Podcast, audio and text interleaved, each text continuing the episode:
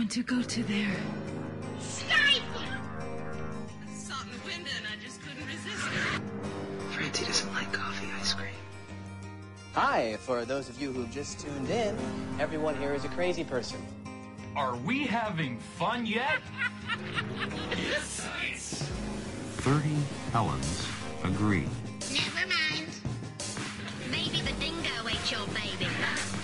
It's a cunning plan, actually. Would you believe it? Man, you beautiful tropical fish. Don't mention the war. Clear eyes, full hearts, get loose. Hello and welcome to the Televerse Sound on Sight's TV podcast. This is Kate Kulzick and I'm joined as ever by Simon Howell. Simon, how's it going? Uh, there's no time. i am sure I've said this once before when we thought it was dire, but it's really dire this week. We really have no time. We really no have no time. Trees. No pleasant trees. We will still be t- discussing a few of your comments, but I just F- right now I'm just skipping pretty much everything on Twitter. So I talked with a bunch of you guys on Twitter this week, and it was awesome, and I loved it. So keep it up. But there is there's literally no time. Uh, we we did get some comments to the website. I want to mention though, Andrea RIP not really wants to know if we've ever covered damages and is the newsroom more of a comedy because we keep putting it in the drama section because uh, they think it's like a reverse sports night where when they think of it as a, as a comedy, it's more successful to them. Thoughts on those two issues? Uh, I would say, given the whole Africa content, I feel like that alone makes it slot into drama. But I think, well, we're going to get to the newsroom later, but yes, I would agree that its attempts at comedy are maybe generally more consistently, actually, no, definitely more consistently good than its attempts at drama, definitely. And I've never seen damages. Have you seen any damages? I watched the first two seasons. The first season was great. The second season was disastrously boring. Uh, somehow, despite the addition of Timothy Olyphant and William Hurt and all kinds of great actors, Marcia Gay Harden, uh, yeah, I don't know. That show is all over the map for me. Okay, and I I just kind of figure eventually someone will pick it for the DVD shelf, and I'll catch up with it then. Um, but yeah, I, I, look forward to that time because I do hear such great things about, of course, Glenn Close. We also heard from listener who says. Please don't review Sons of Anarchy if you haven't seen any episodes. You don't have to review it. Doing it anyway to fill airspace makes it have no value at all. Like your show as long as it can maintain a certain level. Talking about reality shows doesn't really help because it has nothing to do with quality TV. End quote. First of all, thank you very much for listening and thank you for giving us your your feedback. I I did see 3 episodes of Sons of Anarchy and if if any network wants to send me DVDs with episodes of the, of their shows, I'm going to watch them and I'm going to review them because I'm very happy to receive screeners, and it's the least I can do. It's like literally the least I can yeah, I can do. Pretty much, it's almost exactly the least. and I we we've done we started doing this this last year, jumping in shows mid-series not ha- feeling like we have to start from the beginning. And we did it with parenthood. We did it with strike back. Um, i did it with spartacus and then went back and caught up. Or actually no you did it with spartacus and then caught up? Yeah i did. Um, and some of these and we definitely did it with southland. And some of these shows it's worked really well. And we've actually had a pretty high hit to miss ratio with that. And so i feel justified in in you know starting at the beginning of a new season. New seasons of shows season premieres, part of their job is to try to bring in a new audience that may not have seen the rest of the series. Otherwise, you're cutting off just such, you know, millions, most of your potential viewers. So I think that's a completely legitimate way to review a show. Um, but I understand if you disagree, and that's fine. We won't be touching on Sons of Anarchy very much this season. You don't plan to watch it? No. No. And uh, and I will be surprised if I d- dip in very frequently. But that's why I reviewed it, and I'm doing the same thing with Boardwalk Empire this week. I'm review this year. I'm reviewing it every week, and I haven't seen it before, and it's just a different perspective. Um, but feel free to skip those reviews too if you don't like that notion that that that method of reviewing things. Also, reality shows absolutely can be quality TV. That's, that's I mean, I don't want to offend you, listener, uh, but I, I think that's kind of bullshit. I think reality TV can be great. Just a lot of it isn't. yeah, well, I mean, it's uh, we can argue about whether or not the ratios may stay the same in rea- reality versus unreality. Mm-hmm. Uh, is is that where we are now? But yeah, I mean, it's like anything else. It's got it's you know it's ninety five percent awful and five percent good, like like with every other art form ever. Well, and obviously, it, it- I always re- relate it to music.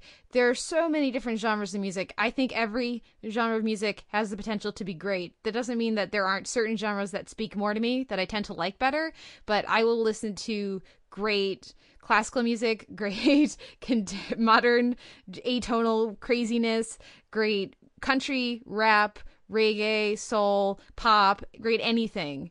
A genre of music or any really any kind of art is not always good or always bad. So so we'll have to agree to disagree there. But again, thank you very much for listening and uh, I hope we haven't scared you away.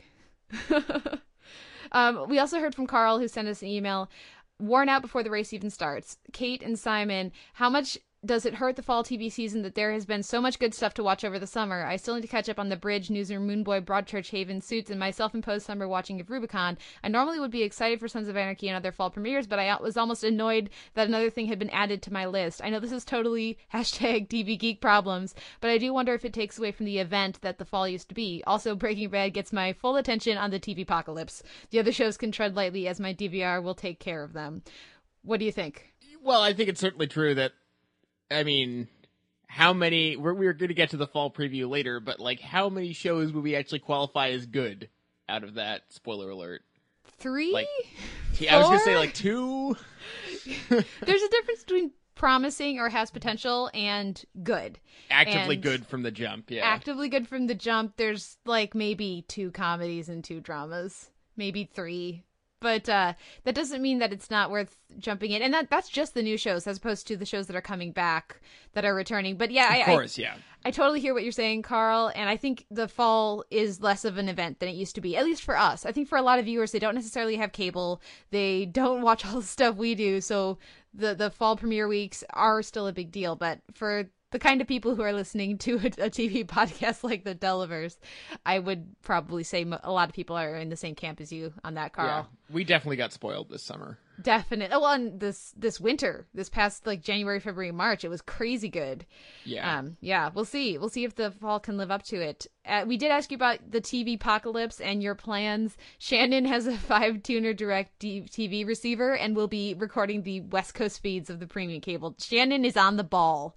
Uh, Beth is watching eight shows that night and she's scared, so she's gonna start planning now. Mario is going for the Raising, Amazing Race and Breaking Bad with everything else on time delay, and there better not be football on CBS. Mario, I'm pretty sure there's going to be, and uh, I hadn't even thought of that until he mentioned it. So, oh goodness.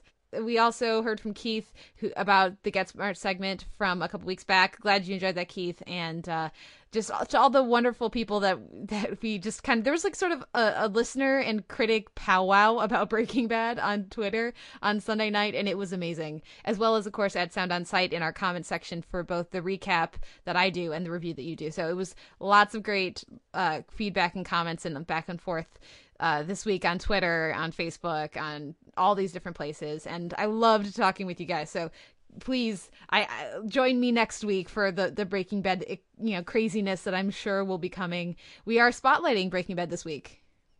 What a surprise! Shock and astonishment, right? Yeah. but uh, that'll be coming later in the show. It's quite possibly the longest spotlight ever. Uh, yeah, so it's it's a long one this week, guys, and Yeah. because it's a long one, and because we also have our fall TV preview at the end, we're kind of gonna just kind of zoom through our week in TV. So let's take a break right now, get right away to our week in comedy and our week in reality. There's a light, and it shines within the darkness of the sands of time. The sands of time. There's a fight, but the battle to be won is with the man inside. The man inside. Flying high to the limit of the world, and how I touch the sky. Like a dream. It's a rare form of male pattern baldness. What's exactly as it seems in the rhythm I believe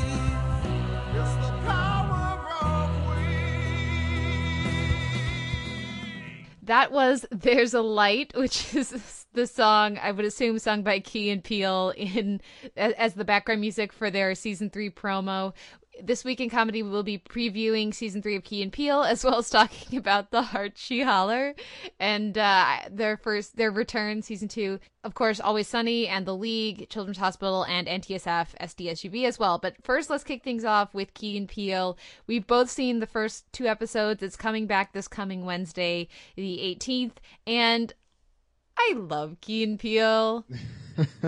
it's very nice to have them back. I mean, the the thing is, if you've seen that like sizzle reel or trailer for the third season, you're probably going to be pretty stoked because I think that the, the the pivot point this season seems to be that they seem to have a better sense of the stuff that everyone knows they want to see more of and see sequel sketches too and it and it could be tiresome except they tend to be really good at it and I, I like that they're the way they're just developing their universe this year. I mean, we even in just these first two episodes, we get you know, well, I won't spoil all the returnings, but uh, for instance, the way they've expanded the whole East West football rivalry, I think has just been brilliant. Yeah, and what they they have a good ratio of returning favorites with completely fresh ideas and that's very important in a season two season three of a show like this a lot of sketch shows like this end up running some of these guys into the ground they're they're returning characters and that's not happening here in season three of Key and Peele, at least the episodes that we've seen.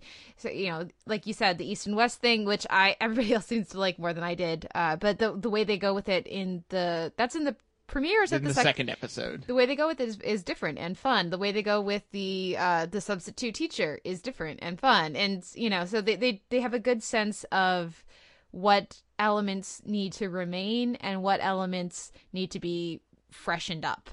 Mm-hmm.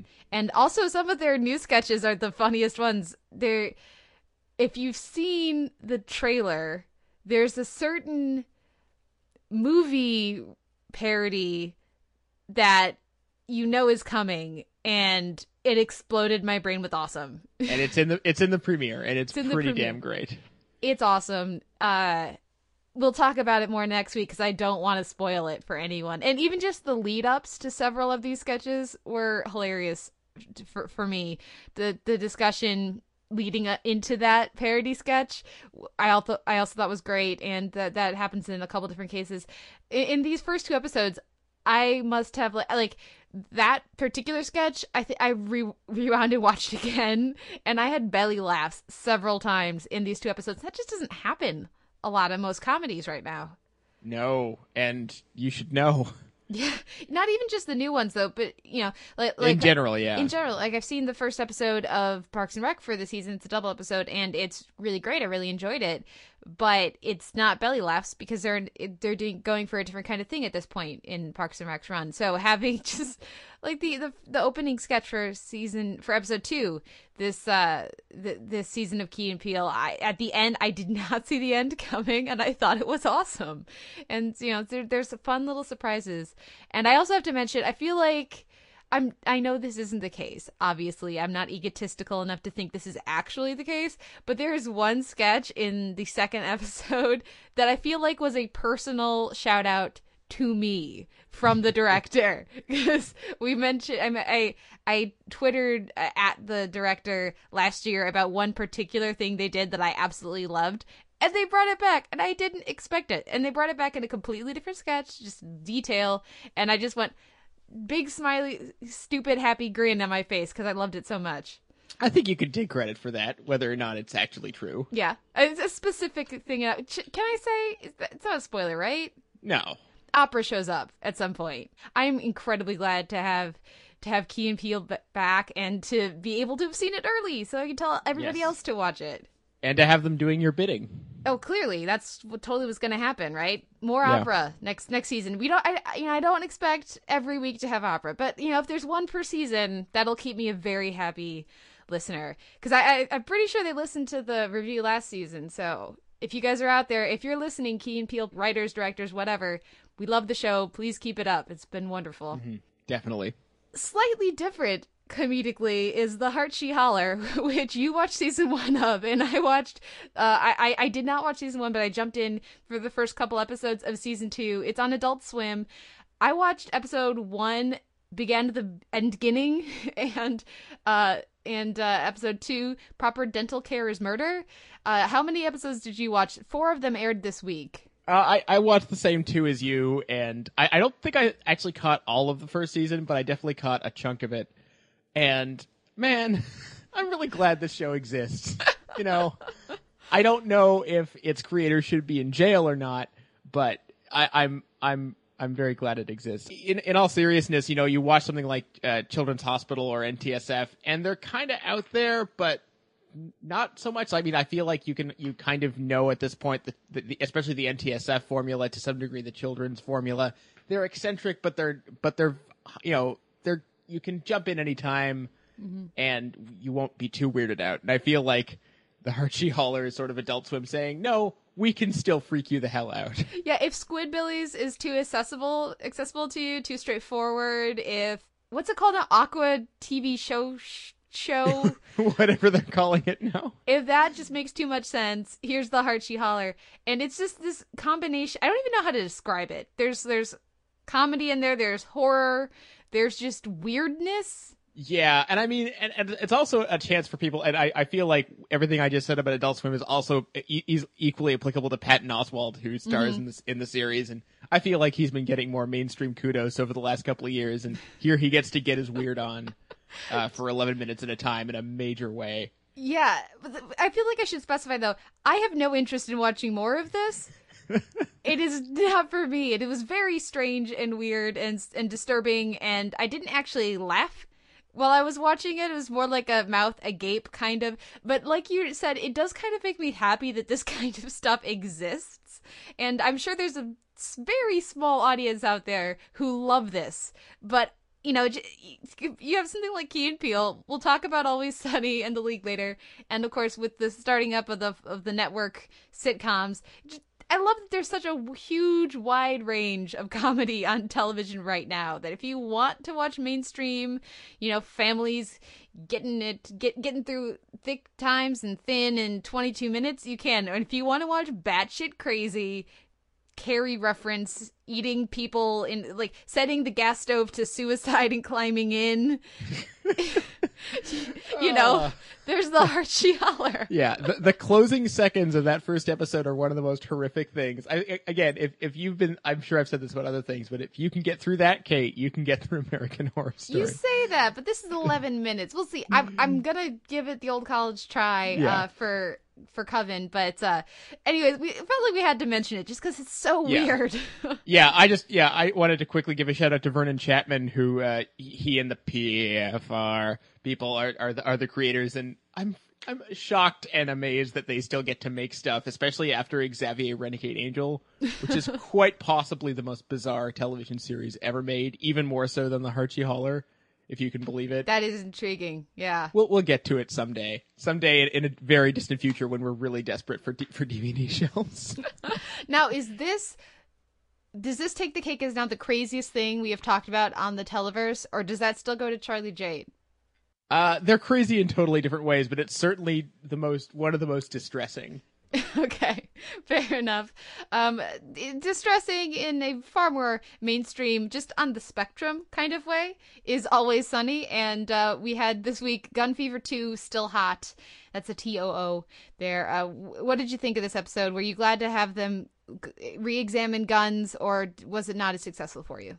I couldn't really remember the last time they examined guns, although I do always really enjoy their, especially when DeVito does it, the gag of whipping out the guns incredibly fast. uh, that never doesn't get a chuckle out of me. I was distracted in this episode by its insane South Parkiness. Is that just me? Like it, Interesting. it seemed like let's take on a let, yeah let's very specifically take on a single social issue and send it up from every possible side and then at the end go a third way that makes our characters just seem foolish Yeah, this. I mean, the first episode was, of course, Gun Fever, and uh, I, I, I maybe because I remember it far more distinctly than it sounds like you do.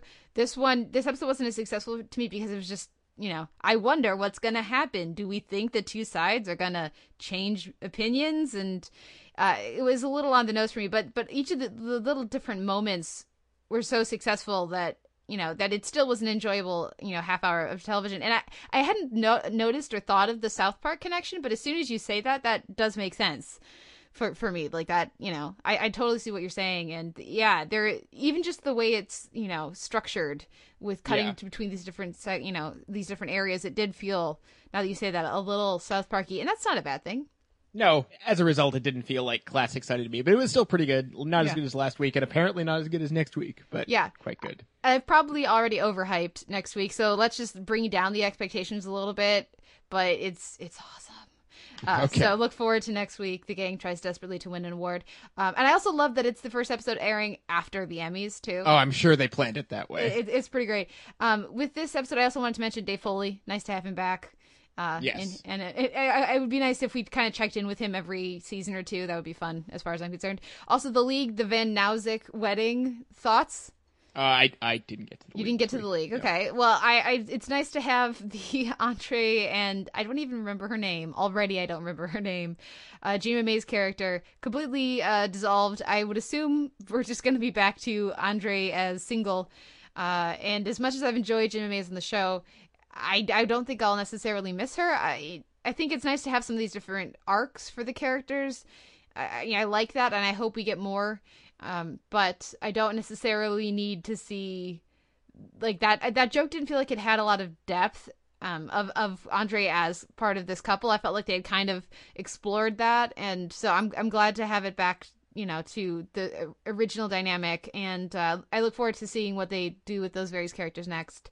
But I thought, as, on a whole, it was a, the two part premiere last week and this week worked really well, and I haven't seen the third episode, so I look forward to seeing what comes next.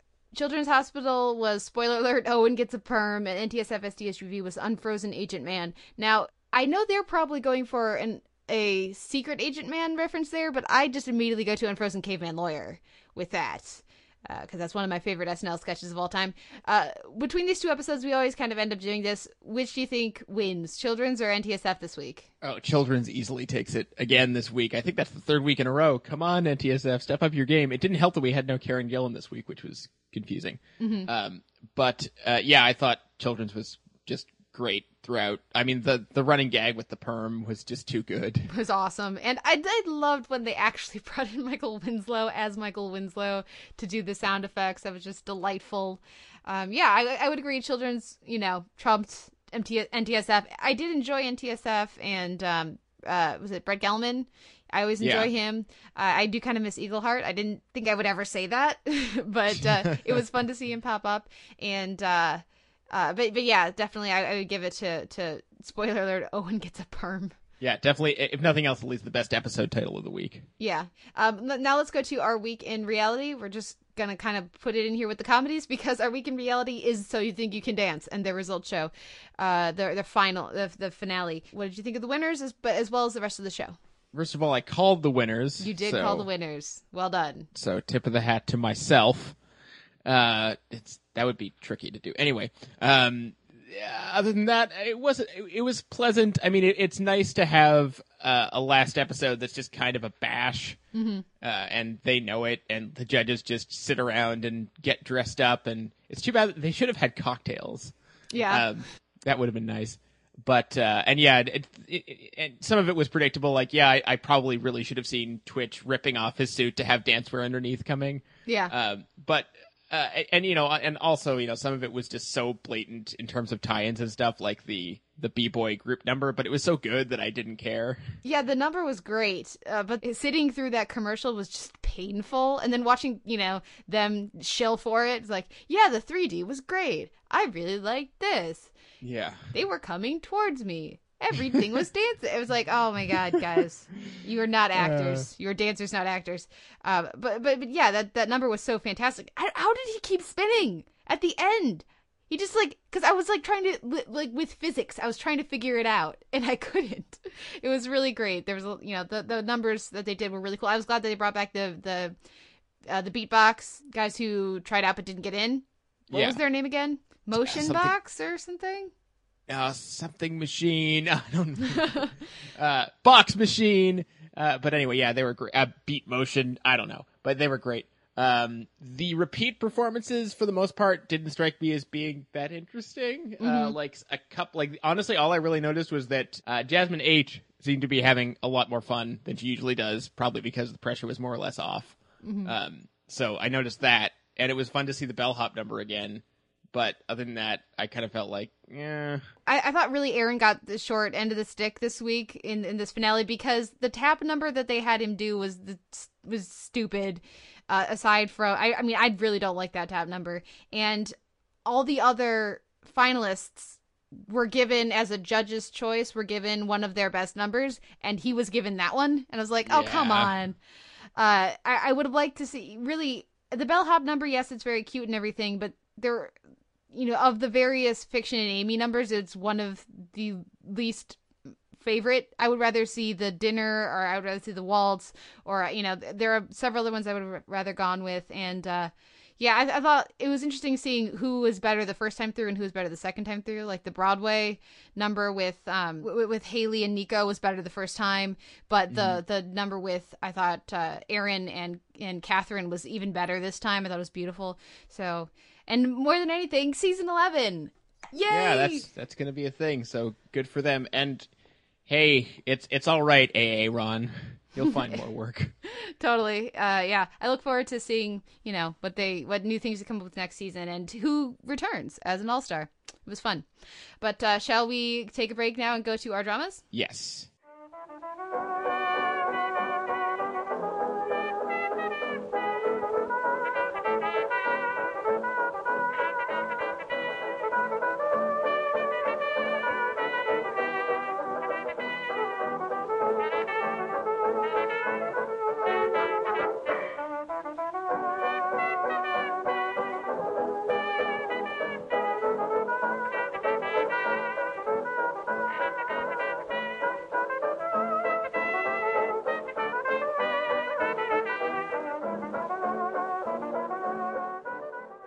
That was It Had to Be You, which was featured in the opening of this week's episode of Boardwalk Empire.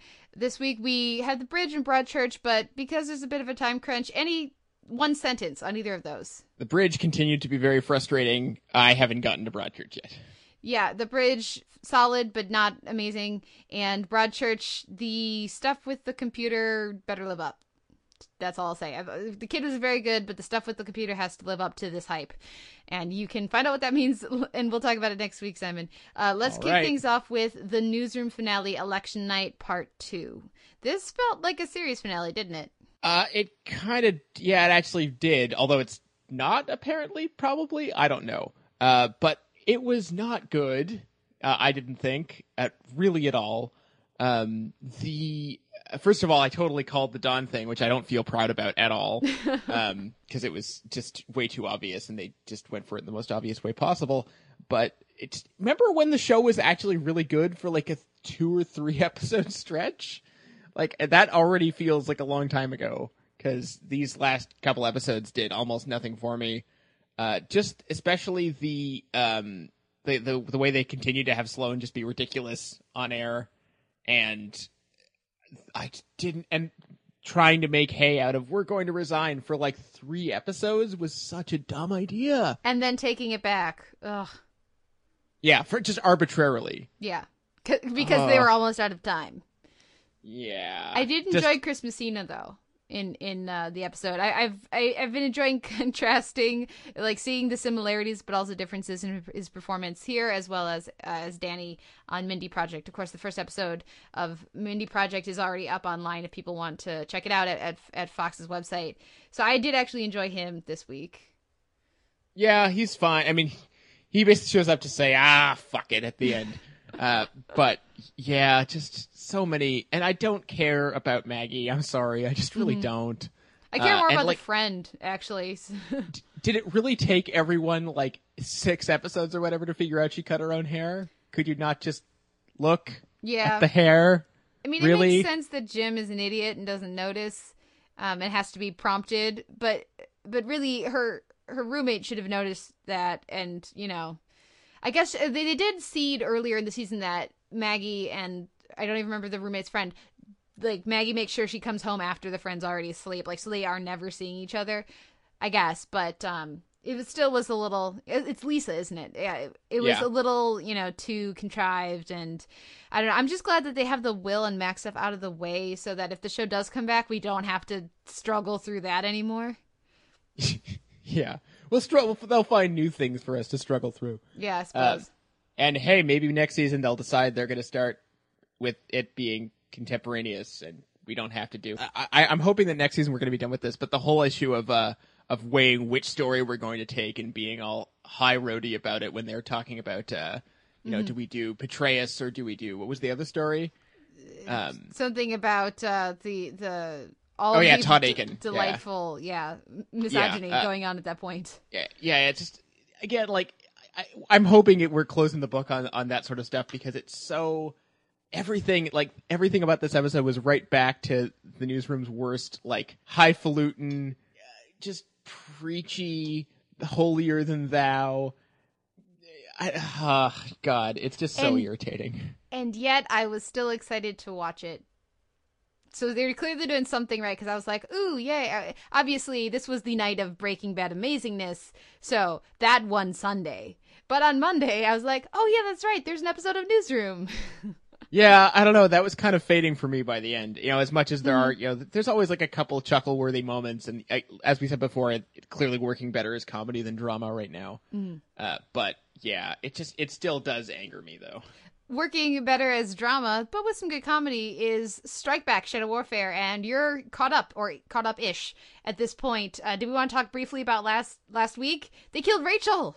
Yeah, I was not expecting that. Although apparently some fans were. Oh, yeah. Well, I mean, when you watch the episode, it makes sense. But I also was not expecting them to kill Dougray Scott because he was at Comic Con, and so I just figured that meant he was like a season long villain. Yeah, and he was in what like three episodes. Yeah.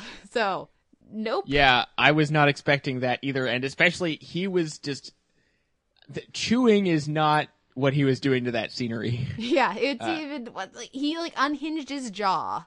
And Yeah. just yeah, and it was a lot of fun too. I really enjoyed him on, on the show actually, but I did not think they were going to kill Rona Mitra off in the middle of the season. Somebody actually specifically said that at Comic Con. Make sure you, you better not ki- kill off Rona Mitra because she wasn't at the panel. Uh, Right. and, and you They know, were all like, "Eh." uh, do we want to talk about this week? It's it's nice to have them in a different part of the world for this Yes. this next chunk. Do you think they're gonna continue to build up the, the, a relationship between Martinez and the British one? Well, until they kill one of them, sure. Yeah. Uh, well, I suppose they're not going to kill the either one of the two main lads, but because it kind of feels like they're off limits. But I think I'm sure it must be very nice for them to have white villains uh, for a change and not be in the Middle East where they seem to spend a whole lot of time. My main question for this episode actually isn't part of the episode. Is the real IRA a thing? I I don't know. Let us know. something they made up?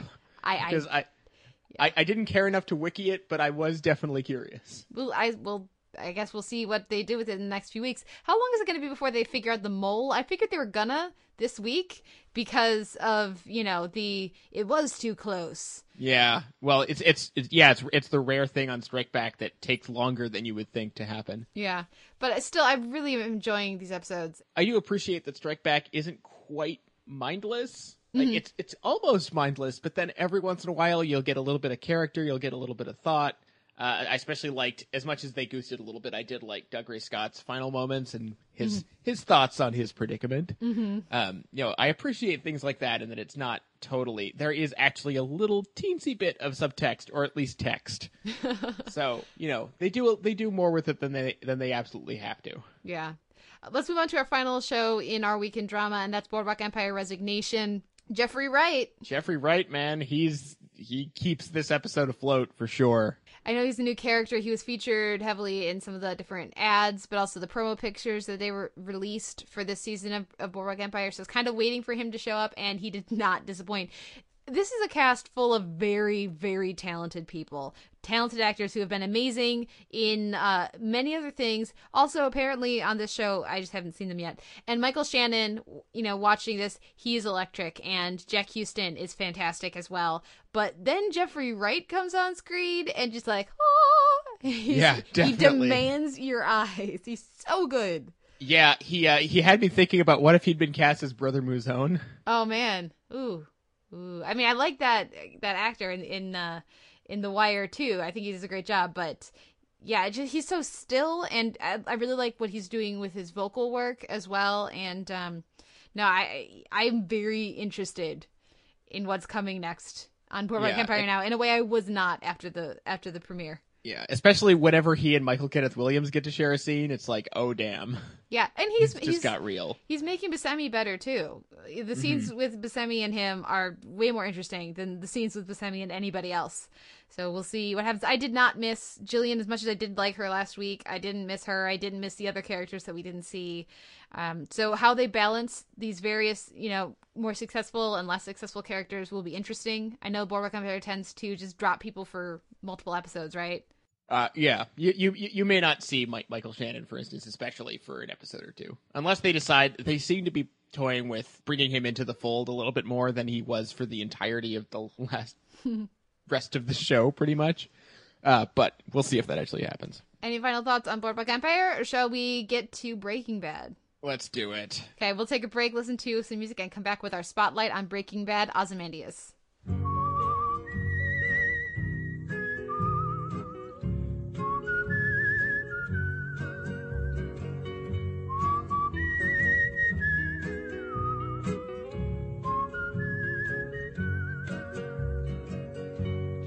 Getting hard, boys. Money's getting scarce. Times don't get no better, boys. Gonna leave this place. Take my true love by her hand. Lead her through the town. Say goodbye to everyone. Goodbye to everyone. That was Take My True Love by the Hand by the Limeliters, featured oh so hilariously in this episode of Breaking Bad. Walt rolling his barrel of money. Little on His the nose. one true love. His one true love. And of course, the episode is Ozymandias, Ozymandias, which, uh, what do you think? Uh, let's just call him Ozzy. Ozzy, that works. I'm curious what your experience was watching Breaking Bad because, of course, I was watching it live, but you were at work, and so I was watching it live. I and after a while, I, I did shut uh, close off Twitter. There was a, there was more Twitter talk than normal, but it was very much a oh my god, uh, you know, like kind of group think throughout the episode. You had to come back and you know have seen. You must have noticed like the ridiculous amount of chatter, even if you're trying to avoid it. No, no, no. I stay off Twitter. I stay off Facebook. I stay off everything. I'll talk to you because I'm relatively sure you're not going to, you know, spoil it for me. But I stay off everything until I just I don't want to take any chances with Breaking Bad. Mhm. Uh, and it turned out to be the right call because this was probably a top, at least a top ten episode of the ser- of the series. Like a top five, top three. I, I have to think about. Well, I mean, there's still two more episodes to come. Let's not forget. Uh, it's certainly one of the great Breaking Bad episodes. Uh, certainly the best of this season. I think is safe to say. Ah, where do we start? Uh, let's start. Let's go chronologically. So we open with that cold open, which Mhm. was a distant flashback. I'm sure we've seen some of that footage before. They, they refilmed it, and you can tell because the aprons are the wrong color. Really? Yeah, yeah. Because it's of course it's that same cook from the pilot, right? And in the pilot, they're wearing green aprons. The Walt's shirt is a slightly brighter, kind of jewel toned, kind of green, as opposed to what we see here. So this was completely new footage. It was apparently the last thing, the very last thing filmed for all of Breaking Bad. Yeah, Rian Johnson, who of course directed this episode, has been putting some pictures up on Twitter of the filming, uh, you know, from from that last day, and so it was really it just sort of made me happy to know that this flashback to the pilot, basically timeline at least, was was the last thing that they filmed. Um, Yeah. yeah, it was pretty great. Certainly less intense than other things they could have chosen. Yeah, and more, more, more relatively more cheerful. Uh, but yeah, when we get that cold open, I think the most notable thing about it for me was actually getting th- those scenes of Skyler just being, you know, pre shitstorm housewife Skyler, hmm which was really, really sad. Well, and I think it also showed it, it was such an important decision, I think. And it, this was, of course, written by Moira Walley-Beckett, who did a fantastic job with her script here. But to open with the flashback and to show the dynamic between- Walt and Jesse was very important. But for me, even more important is the paralleling of those two phone calls from Walt to Skyler at the beginning and then at the end, even down to the costuming. Walt uh, in, in the the first scene. Um, obviously, Walt's wearing something very similar to what he wore in the pilot, but Skyler's in a white shirt with a bright blue sort of uh, layer on top of it. And then later in the episode, of course, we see her wearing a white sweater with the royal blue at the very edge of the sleeves in, in her decision to stand up uh, to, to, against him and kick him out of the house. So we see it's a callback visually to that who she was before. Finally, she's not in the pure beige and white. She, there's just a little touch of blue, calling back to that opening scene. Her te- attempting to get back to where she had been. I think it was so important to show the progression of Skyler, just have it sort of slammed in your face. This is where she was. This is where she is now. And uh, can she ever get back to there? And no, no, she can't. Uh, but well, we have to get to the other phone call later, but we're going chronologically, so that's not going to happen. Uh, good analysis there on clothes, things I never noticed. But of course, after that, we finally get back to the desert, and I feel a little bit vindicated because I said last week there's no way in hell we're going to open the episode with those guys just dead in the desert, no fanfare. Yeah, well, you're half right. I was totally right. Well, Gomie, yeah, we don't Yeah. really care that much about Gomie. I'm okay, sorry. I gotta say though, because I watching the episode. Obviously, it's I would agree with you. It's an amazing episode, top three ever, one of the best ever, if not the best ever so far, and definitely one of the best episodes of television. I would say, certainly of the year, probably of all time. But I still had some problems with that open with that scene because their their jump from where we were at at the end of last episode to the start him of this episode to him getting ep- shot in the leg, yeah, to him getting very weird. conveniently shot in the leg and hiding behind the car while Go- Gomez is just dead. Like not even like drift, you know, falling away from consciousness and slowly. No, just dead, dead. Was way too convenient and didn't make any sense. Like they, they needed to have, they needed to have shot and staged the end of last week's episode differently if they wanted this to not feel like a complete terrible cheat. Yeah, I mean, it didn't strike me as that terrible a cheat. Oh come cheat. on! It's definitely a cheat. Don't get me wrong. Gomez is riddled with bullet, bullet holes, and and and Hank has one in like yeah. the. Well, I mean, I guess I would care more if it weren't for the outcome. It's like if, if they Yeah. were going to use a situation like that to get someone off in that scene and have them run out, limp away into the sunset, Mhm. then I would care. But you know, it's really just so that Hank cannot be dead and can Then say some stuff. they should have shown Gomez die last week. Then, I think. Yeah, maybe. I don't know. Uh, I, I still had some problems with it. I have I have problems with another moment in that scene, which I'm sure we'll get to, because I nobody else does that I've talked to, so that should be fun. Um, but yeah, I mean that dialogue, they're so wonderful and such a great, uh, great final moment for Hank. And yes, absolutely, you were 100 percent right. You were vindicated. Yes, finally, I got something not wrong. Yeah, I, I, I especially loved Hank. Uh, you know, W- Walt tries so hard to show Hank that he's in some way compassionate, and Hank is just not having it at all for a moment. Yeah. And uh, my favorite bit of that was him correcting. No, my name's not. Well, he doesn't say my name's not Hank, but he said, my, "No, I'm ASAC Schrader." ASAC. And uh yeah, just the it, just the lack of awareness of, of Walt throughout that scene is is phenomenal. He's just so incredibly talented at self delusion, and we see that Mhm. throughout the episode. But not only from his uh, just complete misread of Jack several times throughout Yes. their relationship, but also just his uh his reaction to Hank. Walt should know Hank will never let this go. Hank- Right? Yeah. Hank, Hank wasn't going to ever let it go before they slaughtered his best friend. So, Yeah. You know, even just asking that of, of Hank shows just the desperation of Walt and his ridiculous ability to shield himself from the reality of any situation. Yeah, it, it really is something. And I have to say, like Dean Norris did, you know, got one last chance to play the hell out of a scene, and Mm-hmm. And boy, did did he ever! He was, you know, you know, that great mix of defiance, but also like not, but he doesn't hide the fact that it sucks. Like, Yeah, it's like yeah. it's like he looks defeated and defiant at the same time, which is kind of tricky. Yeah. Well, and just the the way that I mean, I think Rian Johnson did a fantastic job in this episode. His I I would say it's one of the best directed things by him that I've ever seen, and I've seen all of his films and a lot of his work. And the the continual cutting back to Hank to watch sort of his continual processing of what was happening. You could I felt like I could see him thinking okay, well, the last conversation I had with Marie was really great. At least there's that. This is what's going on.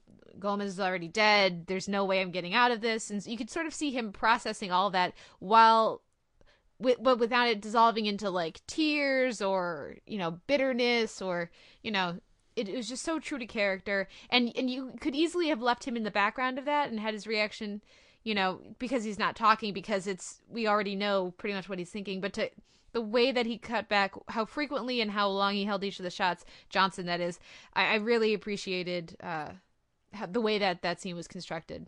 Yeah, it's always tricky whether to know whether to credit the director or the editor for things yeah, like that. that's but, true. Very important point.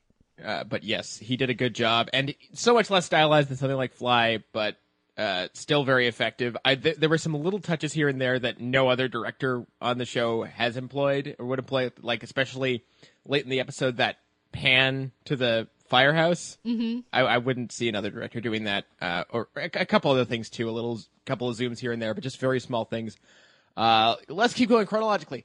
Um, what's well, next? I, I want to just throw in there though that I think that's why it's more effective than an episode like Fly, because it's about you know because because the style is still there, but it, it doesn't distract from everything Yes. that's going on. And that's an argument that has been levied against Fly, though most viewers really do love that episode and the style of it.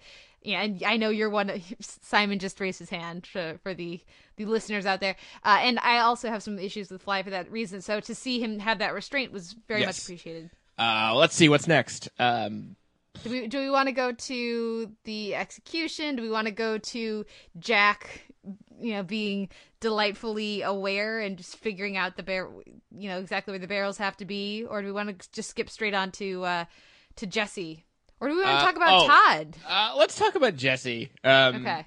And especially one of the, one of my, one of the other best shots of the episode was when Walt points him out, and you just have that horrible slow crawl to where Jesse is, and it's Mhm. just so. And you think to yourself for a minute, they're not really about to just kill Jesse, are they? We just lost Hank. I don't think I can do this.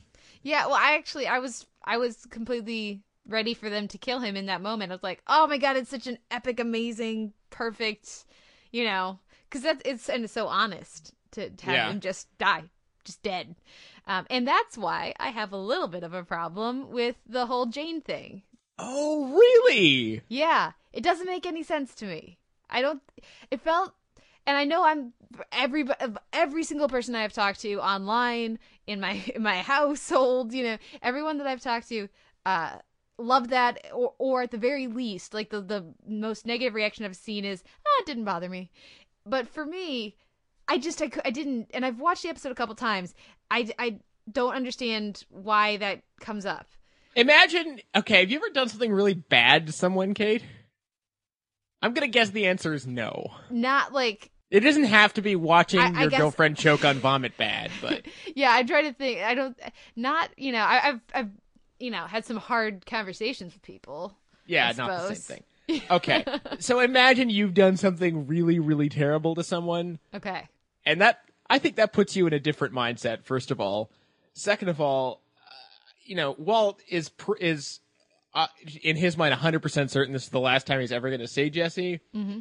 And what's interesting is I've actually read a couple people make an argument that it's it's actually him being compassionate in some strange way that he's telling him about No. it. Which No. what?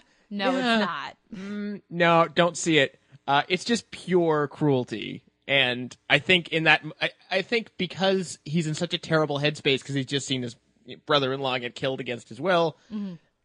and you know he's he's he's blaming everything on Jesse pretty much, which is hilarious uh, in context. And if he can find a way to make it slightly worse before he gets tortured and then turned into a meth slave, which he doesn't know about, well, why not? Well, I guess it's just I had I guess I just had trouble with how quickly Walt goes from holding at least in that scene holding any malice towards the Nazis who just executed his brother-in-law to channeling it all towards Jesse. I get that that was the, that was the trouble because it felt like you know, and I I understand him because he's Walter White and therefore nothing can be his fault and therefore there needs to be a scapegoat and an explanation, which ties into our phone call at the end of the episode, and we will get there eventually. I understand him, you know, lashing out at Jesse, but I don't understand his if he's if he's lashing out at people, I don't understand him not I don't understand him lashing out at Jesse but not at the other people. And so, I mean, that felt very much like the writers going, "Here's how we're bringing Jane back in." The difference between them and Jesse is that he knows Jesse. I still I feel like either he's lashing out or he's or he's in self-preservation mode. So him not lashing out at the Nazis because he's in preservation mode, that makes sense to me. But in the past when he's done that, he's then lashed out at Jesse or somebody else, smaller fry who he could control afterwards, not in that same moment. So it felt a little inconsistent to me. But that's everybody else I know loves that and is like, "Oh, I'm so they needed to bring Jane. I don't. I didn't think they needed to bring Jane Do you, back. do you know what this is? It's it's it's nitpicking. I'm yes, I know. It's what I'm- I do. I've already said I think this is an amazing, amazing episode. One of the greatest episodes of television ever made. I am Okay. allowed to not think it's perfect. I know, I know. I'm just saying it's it's anyway. Anyway, Yeah. Uh, let's let's move on. Uh, I guess the next bit I would want to talk about would be uh, everything that happens with Flynn. Yeah. Oh, oh man. Oh, Marie, Betsy Brandt once again. Oh yeah, just she, uh, Betsy Brandt breaks your heart a couple of times over the course of this episode, but Anna Gunn, RJ Mitte, everybody was on point this week. It was just everybody. This is everybody's Emmy episode. yeah, I mean, it's so. I mean, RJ Mitte's been waiting for this episode surely for pretty much the entire show. yeah. And he does not disappoint. No, and he springs into action, and it's completely effing badass. It, it was the uh, put me in, coach, put me in. Absolutely. Uh, I especially loved, of course, in the car after Skyler tells him to get his seatbelt on. the the audio design, the sound design throughout this episode was fantastic, but I was just laughing my butt off watching just. Yeah. Oh my God, Uh, it's amazing. it's so. Uh, and again, the thing, one of the things that most blows my mind about Breaking Bad is the way they managed to cram humor into even the most dire of episodes. I mean, we got Yeah. we we sort of skipped over Walt's barrel roll, but that was pretty hilarious. Well, and it was a nice callback to the the methylamine heist in the end of season one, where he and Jesse are stealing the barrels, but they don't. As I recall, right, they don't roll them, and Hank is watching No. a video later, going, "Why wouldn't you just roll it?" And so it's great. You know, I thought that was a fun little callback, even if Mhm. you know unintentionally. I was trying to determine does that count as a montage because we had another meth cook in this episode. I'm going to count that as a montage just because. Well, we we, didn't actually get any? to. We didn't actually get to the meth cook this episode, though. We saw them. No, we in the flashback we opened. Oh yeah, right. The flashback. I was thinking about Jesse at the end. Mhm. Uh, but yeah, everything with Flynn was great. Uh, that sequence contains my favorite shot of the episode when uh, it's just a simple shot, but just going back behind Skyler and, and Walt and Flynn, just to have that long still take of the knife rack and the phone. Okay, but before we get there, I got to go back to a little earlier if we're keeping this Okay. chronological and say I how much I I loved the tension throughout this episode. I'm sure we'll keep getting coming back to that, but at the car wash because we had already seen, you know, them drive off and we know that Walt's got his car, we don't yet know that he's going to run out of gas. I don't think.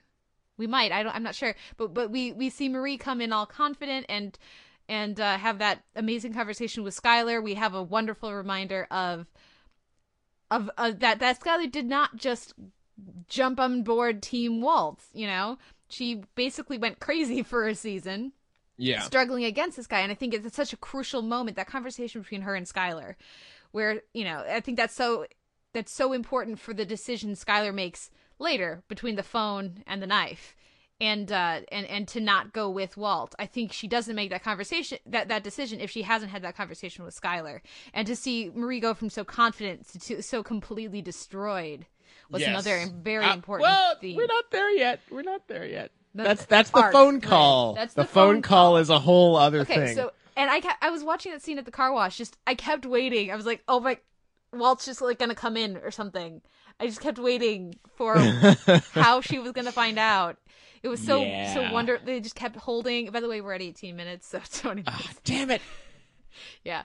Uh, si- Simon thought maybe we could keep this conversation to 20 minutes. That, yeah. Anyways, um, so I just kept waiting because, you know, obviously we have the dramatic irony. We know what's going on. She doesn't know what's going on. And the way they chose to have it un- unfold was incredibly satisfying. Okay, we can go to the. Uh, we we've talked about the car. We can go to the house now. That I absolutely agree. That shot of the phone and the knife, and they shoot. They show it a couple times. Do they? I just remember Yeah. the one long take mostly. They well, glance relatively long take. once, and then it comes back to it, and it's like, okay, why are we seeing the phone? And, and then later, it's like, oh, that's that's why. We're not looking at the choice. phone. yeah, because for a second you think, oh, the phone's gonna ring, because that's what that shot usually means. yeah, And then nope. uh, yeah, that was fantastic. And seriously, when she picked up that knife, I wasn't sure if Walt was gonna make it out of that freaking house. I didn't think Skyler was. I I was waiting for like you know the what the West Side Story or Carousel or Fell on the knife type accidental fall- situation. or even like it gets knocked out of out of her hand and ends up in Baby Holly, or more accurately, Walt Jr. I was I was waiting for like Walt Jr. or like Flynn to intervene and end up getting stabbed and like I was really glad that didn't happen because Yeah, that would have been so annoying. Oh yeah, definitely. Another quick costuming note: I love that uh, that when we see, and again, just such a heartbreaking, emotionally devastating performance from Anna Gunn. When we see her later in the street, she's she's got her white shirt, right, sweater with the blue cuffs stained with blood, but very specifically right by her hands because her hands are bloody too because she's involved. Yeah, so like the details of that, just how Mhm. specific it is, and it also makes sense for a knife fight that you know you're going to get blood on the on, on the hands, but still, it just uh, the the the specifics of every choice this week, even just at the beginning having Walt in a blue shirt against the sky and Hank in an orange, very earth tone sh- shirt against the rocks. Just the, all of the all of the color timing and and costuming throughout this episode is fantastic. Yeah, that that shot you mentioned of of Anna Gunn in the street is one of like three or four moments that are just like gutting this If- episode. This is the if she doesn't get an Emmy for this episode, she never Screw will. the Emmys. yeah, uh, she did a fantastic job. Uh, are are we are we moving on? We anything else? We I feel like we got to talk about that decision. Uh, well, yeah. I mean, I, I drew the distinction on the show between. I think the diff- the if you wanted to, you know, name us uh, an actual concrete difference between Walt and Skyler, besides the fact that she, you know she didn't start a meth empire, I would say that the the the poor decisions that she's made have earnestly been in the best interests of her family in some strange way. Most of them, yes. Most of them. She- Maybe not she- all of She likes the money too. She likes the money, but you, you can argue for that as well. Yeah. Uh, th- whereas Walt is just evil. Yeah, it's just ego for Yeah. him. Yeah. Definitely. And I mean, and I know people, other people will disagree with that about that, and we will get to the phone call eventually. Keep teasing it because I'm a jerk face, but uh, the, the, the- I, you know, having her disbelief because because in that scene with with Marie earlier, she's she's devastated, but she's also relieved. And so when Walt is back, as terrible as everything is with with Walt Jr., when Walt is back, it's not relief, it is fear and Terror. yeah, and again, just it, it- she has no reason to believe that Walt didn't kill Hank. Why wouldn't you know? Why would he draw the line there? It's like what she said, you know, last week or the week before. Why is this the line? But um, about Jesse, but um, just you know, her reaction and tying it all in with Hank, I think is so crucial. And that that that last fight, that fight, but then also, I mean, I do you think Walt would have killed her? I think Walt would have killed her in the heat of the moment. Absolutely. There's no question about it. If Flynn weren't there. Yeah. And um and so the having him jump in I thought was great. Having um yeah, and then of course he calls the cops and, and that that final doing this for my family, know, we're a family for, from just so just so just so wonderfully Yeah. I, I did find that a little bit rich, a, a- a Mm-hmm. slight, a slight, tiny bit rich, but I was willing to, to let it go. okay. And then I did not baby Holly. Like just when you think you you you can't take any more tension, you you know you're like, oh Right, thank God yeah. nobody's stabbed, and then baby Holly. Yeah. Oh my God. Man, Holly needs a freaking bodyguard.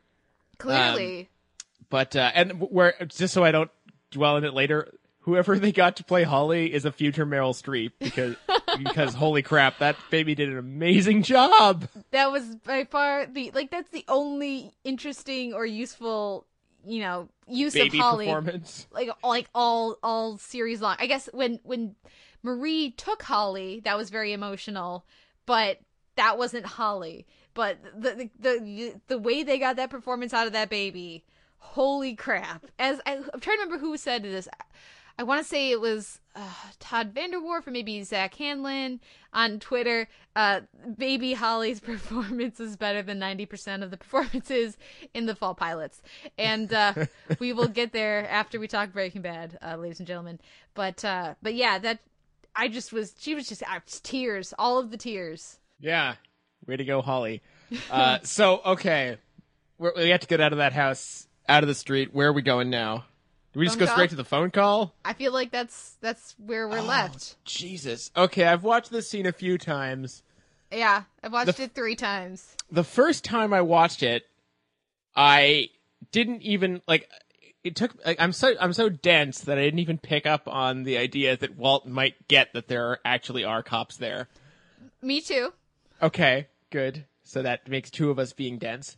Um, the second time I watched it, I fo- I was started to focus on where is he acting and where isn't he acting, and I think the correct answer to that question is he's always acting and he's never acting. Exactly.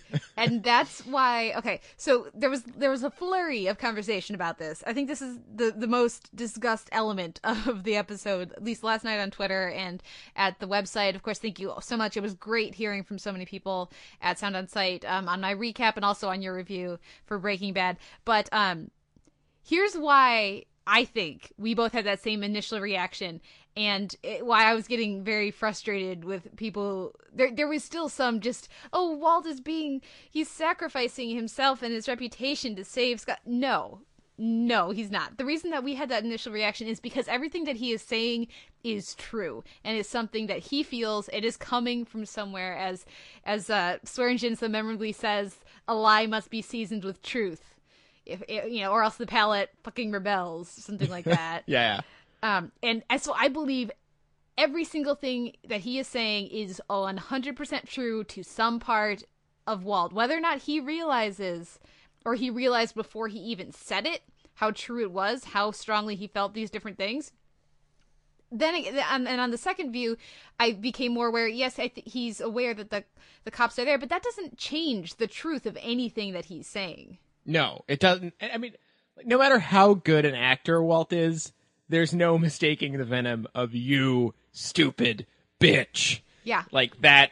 Yeah. It, which you know, you, you mentioned uh, at, at I- forget where I I think it was you, you said it on Twitter somewhere that you were you, were curious to see how the episode would affect Skyler haters, Mhm. and I'm definitely curious about that as well because it was one of those episodes that has had that it, that feel of inadvertent meta commentary Mhm. uh, that you know we TV critics love. Uh, you know where you know Walt seemed to just inhabit the worst habits of the internet for a moment. uh, obviously, he's much worse than even the internet, but um, yeah, that so that was kind of a fascinating moment for that reason. And you know, people will point to the fact that he's crying and clearly getting choked up near the end, and and he's getting he's crying and getting choked up because of what he's saying. He means it. He, he can he can be meaning that and also at the same moment be realizing how much he's lost. Just because he's sad that he feels this way or that he's put himself and his family in this position doesn't change any of what he is saying. No, I agree. I think that, well, and, and I think it's important that he's crying and stuff because as as much as I think what what's we're reminded of so much throughout this episode is that yes, Walt's done some amazing things. I mean, amazing in a hor- in a horrible sense. Mhm. Uh, you know, just amazing, incredible things. But he's still just a guy. He's just a guy. Like you know, going back a few episodes when Jesse was calling him the devil, he would be if he weren't also kind of an idiot. Yeah. Um, so you know, this episode lands him right back on no, he's just a guy, and you know he he is capable of of of terrible and wondrous things, but he ha- even he has limits. Even his his bastardry has uh, you know his his mind and his his mind and his body can only take so much of its own bastardry before it just starts to break down.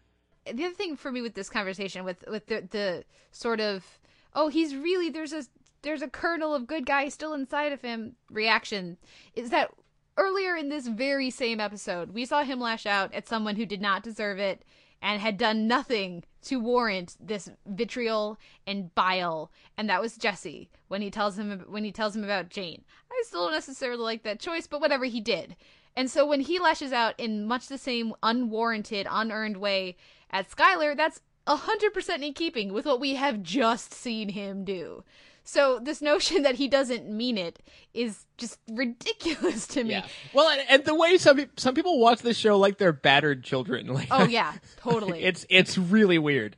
Like that, like you know, like I said, or like people had that reading about Jane, and I saw some people say, "Oh, he's taken one for the team with the phone call," where he's just making it sound like he's. Not, and I, I and I like the way with uh, it hadn't even occurred to me either that he screws up at the end.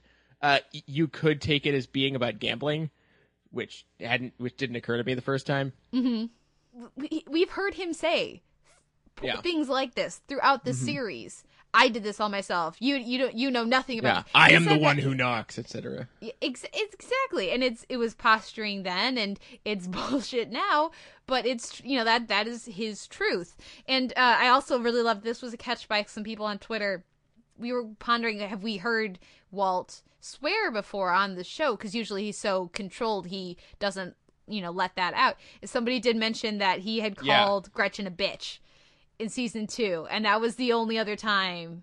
And so to have that same, and apparently it's in a very similar tone too, and so to have that inherent anger Mhm. at this a woman who wronged him to have it tie in in a certain way with with Gretchen and and his reaction to the, how that relationship you know apparently ended very very badly on a different scale of bad but still Yeah. normal bad i think that was very interesting and uh, and just and maybe even like that moment even more Yeah. Uh, yeah, lots of it. The, the series memory, they're, they're just getting silly with the series memory stuff now. Like when, when, and, and I mean that in a good and a bad way. Like when he's rolling the barrel and you can see his pants Uh-huh. from the pilot, which I didn't notice at first. I had to have it pointed out to me. I, th- I thought to myself, uh, two year, year and a half, two years of wind and rain out in the desert. I don't know if I buy that, but whatever. Um, I'll take it.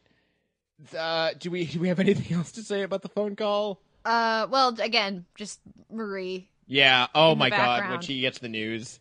oh my god yeah. Oh, oh, so much pain. I don't know how much she's going to get to do in the last couple episodes, but at least if this is the that could be the last time we see her for all we know. Yeah. Seems unlikely, but it's possible. Mhm. And that would be a gutting but effective way for her to go out. Yeah, definitely. And uh, we're we're going to talk more about her in our fall TV preview. Uh, Betsy Brandt tweeted out something about how uh, uh, that that that her new show, the Michael J. Fox show, is funnier than Breaking Bad and less violent. I agree with one of those two things.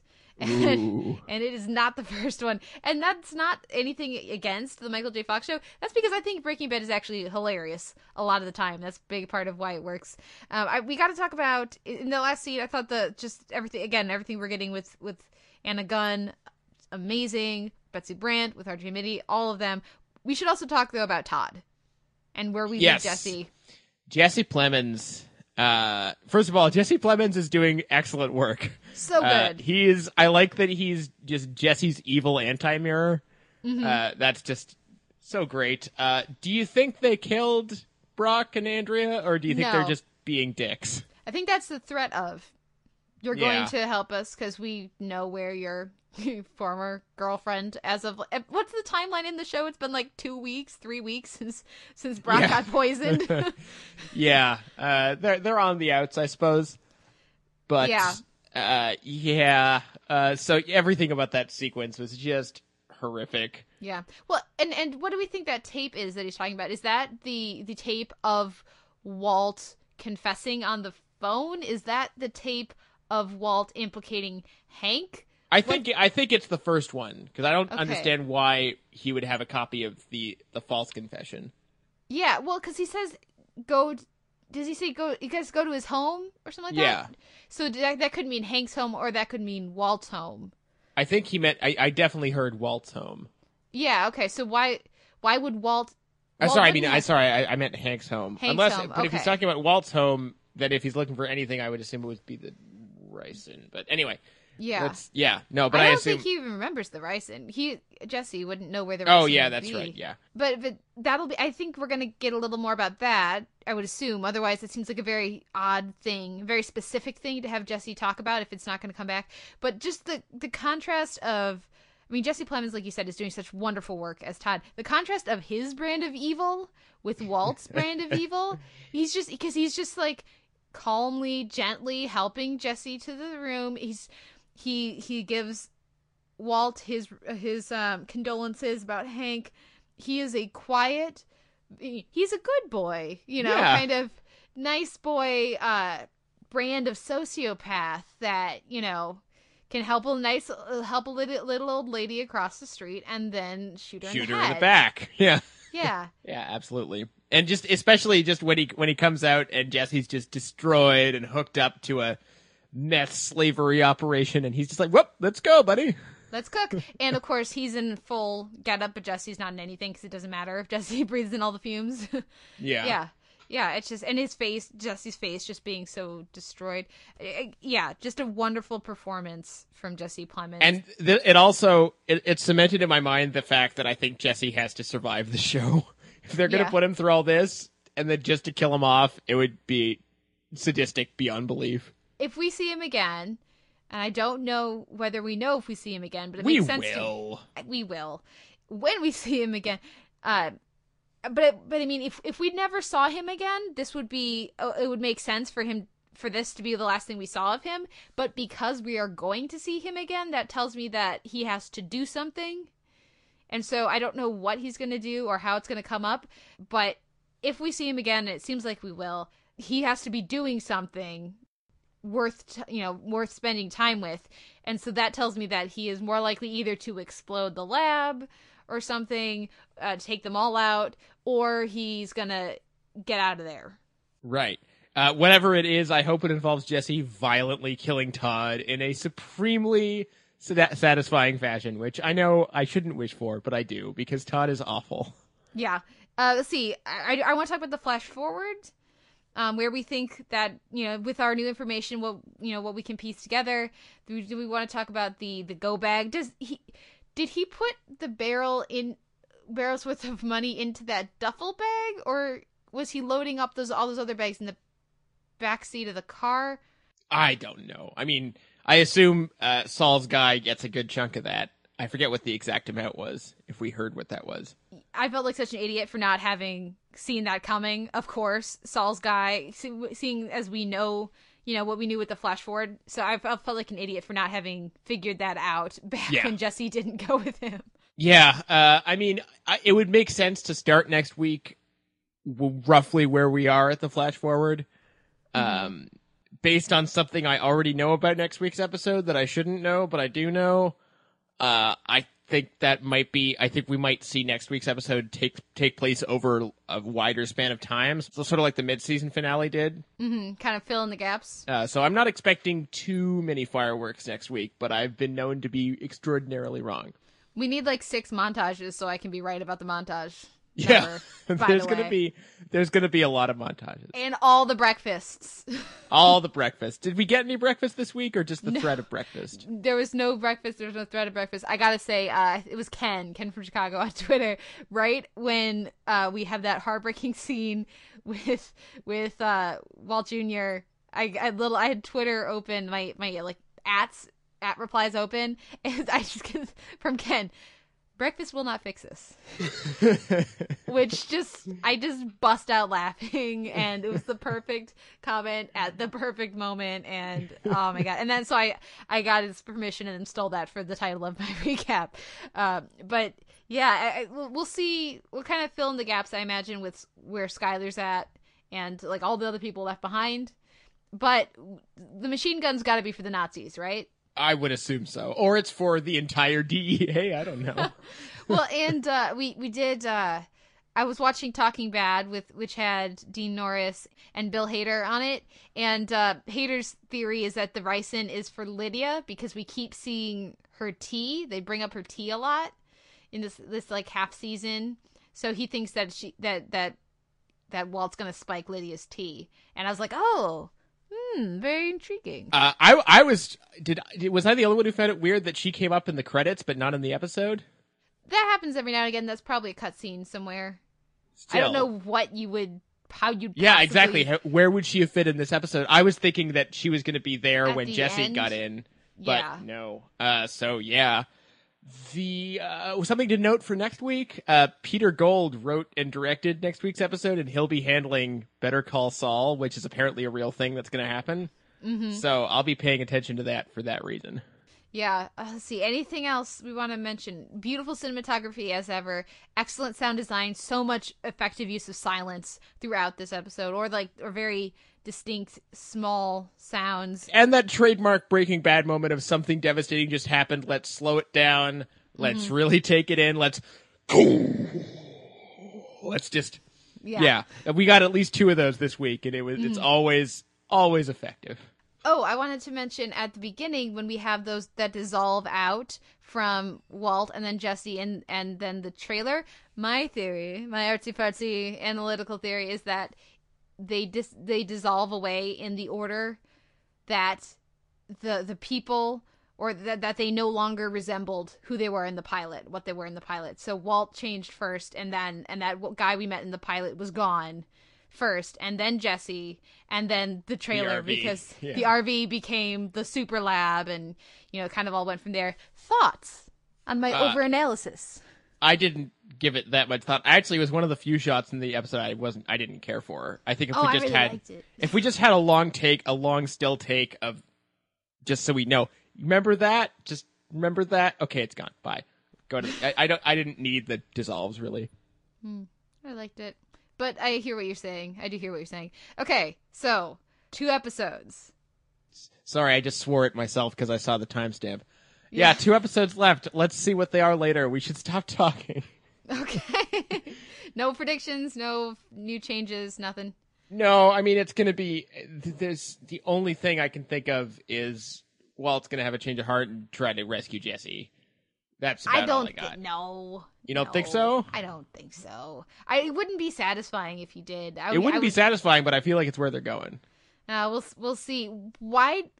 Walt's just going back for revenge, straight up revenge. He wants his money back, sure, maybe, but I think it's about revenge because they killed Hank, but also because they disobeyed him.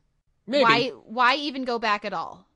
Yeah, we'll see. I, I'd rather. I'm. I feel like I'm. I'm just about done speculating. I'd, I'd prefer just to Okay, just to see. I feel like I already know too much. Okay. Fair enough. Well, we're gonna take a break and listen to some music and come back with our uh, fall network TV preview. If the nightingales could sing like you, they'd sing much sweeter than they do. For you brought a new kind of love to me. If the Sandman brought me dreams of you, I'd want to sleep my whole day through. For you brought a new kind of love to me. You know that I'm the slave, you're the king, but still you can understand that underneath it all I'm a maid and you are only a man. I would work and slave the whole day through if I could hurry home to you, for you brought a new kind of love to me.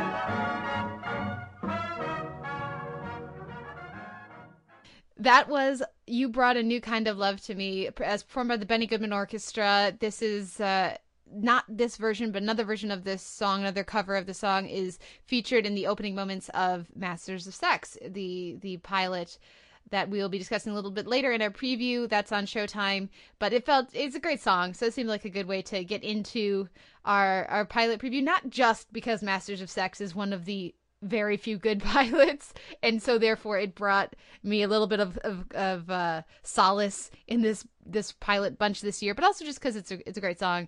We have a lot of new shows, though. It's not as bad as last year. Uh, no, not. It, it's, uh, it actually seems like there's a lot fewer than last year. Yeah, I don't, you know, I don't really remember. It's all sort of a blur.